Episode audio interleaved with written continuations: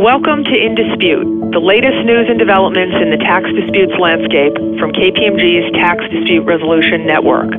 This podcast series will provide timely insights into a variety of tax controversy topics. I'm Sharon Katz Perlman, and I lead KPMG's U.S. and Global Tax Dispute Resolution Networks. We're glad to have you listening in. Enjoy the program. Hello, and welcome to this installment of KPMG's in Dispute podcast. My name is Greg Armstrong, and I'm a director in KPMG's Tax Dispute Resolution Network. The BBA centralized partnership audit regime is now in effect. Partnerships filing 2018 taxable year returns should be aware of the BBA rules and familiarize themselves with the requirement to designate a partnership representative, or PR. The PR has the sole authority to act on behalf of the partnership under the BBA regime, including during audits, before appeals, in litigation, and when filing amended partnership return. All entities, including limited liability companies, that are required to file a partnership return under Section 6031A are subject to the BBA rules, as are entities that file a partnership return even if the entity is not a partnership or there is no entity. Certain partnerships with 100 or fewer partners may elect out of the BBA regime if they meet certain eligibility requirements and follow the election out procedures. Each partnership subject to the BBA regime must designate a PR on its 2018 Form 1065. If the partnership chooses an entity as the PR, the partnership must also appoint a designated individual who will act for that entity. When designating the PR or appointing a designated individual, the partnership must provide the person's name, U.S. address, U.S. telephone number, and U.S. taxpayer identification number.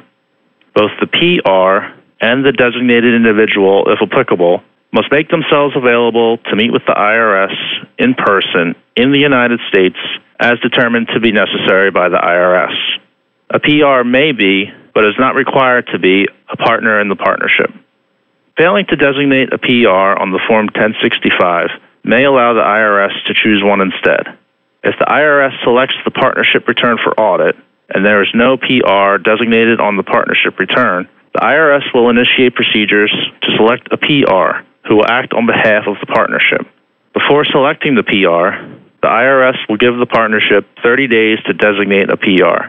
Partnerships who have not designated a PR or whose PR designation is no longer in effect should consider identifying a new PR in advance because 30 days might not be a sufficient amount of time for the partnership and its partners to identify and agree on a PR.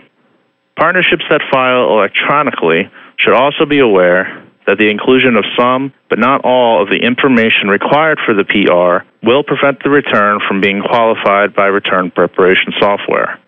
For example, a missing address for the PR will prevent the return from being able to be submitted electronically.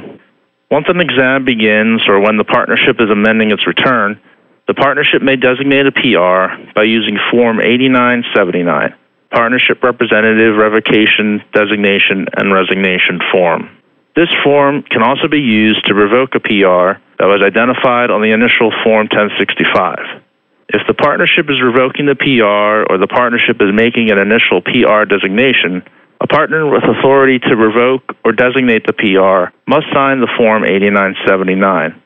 The partner must attest to this authority under penalty of perjury. The Form 8979 may also be used by the PR to resign as the partnership representative.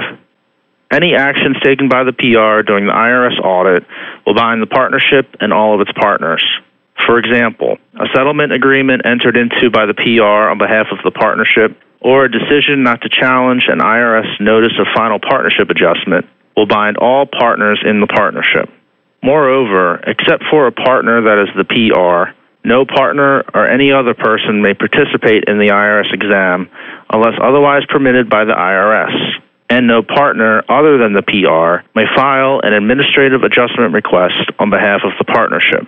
However, this rule does not prevent the PR from authorizing a power of attorney to represent the partnership before the IRS during the audit.